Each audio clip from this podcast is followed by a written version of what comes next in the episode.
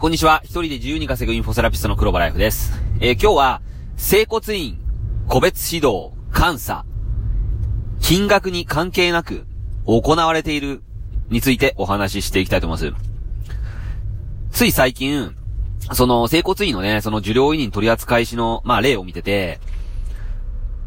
不正金額に関係なく、かなりその、取り締まりが行われているんですよね。うん。で、不正金額っていうのは、その構成局が、この整骨院なんか不正してるんじゃないかなと思って個別指導するんですよ。で、かなりその、金額をね、絞り取られ、絞り取れるんじゃないかなっていう整骨院をね、えー、ターゲットに、個別指導をやってるんじゃないかなって、前はね、ずっと思ってたんですけども、最近になって、あまり関係なく、やっている傾向がありますね。うん。で、なぜかというと、えー、つい、えー、先日ですけども、その記事を見てたら、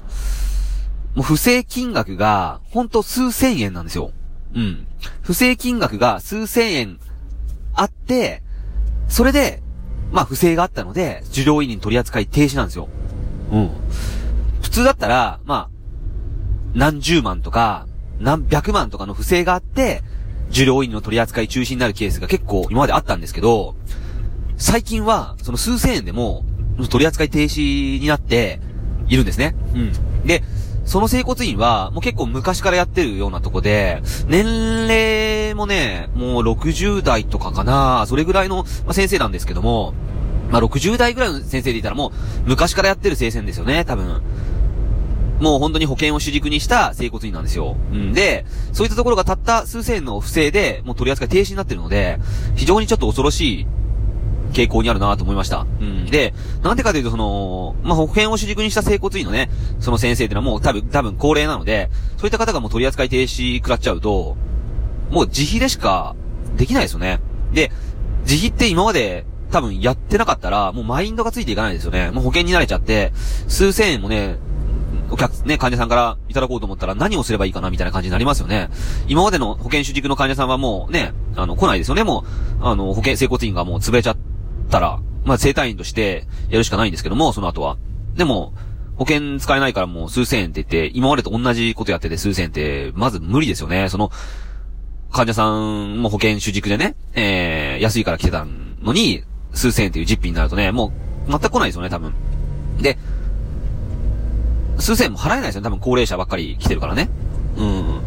だから、その不正のね、金額に関係なくこうやって行われている現状ということは、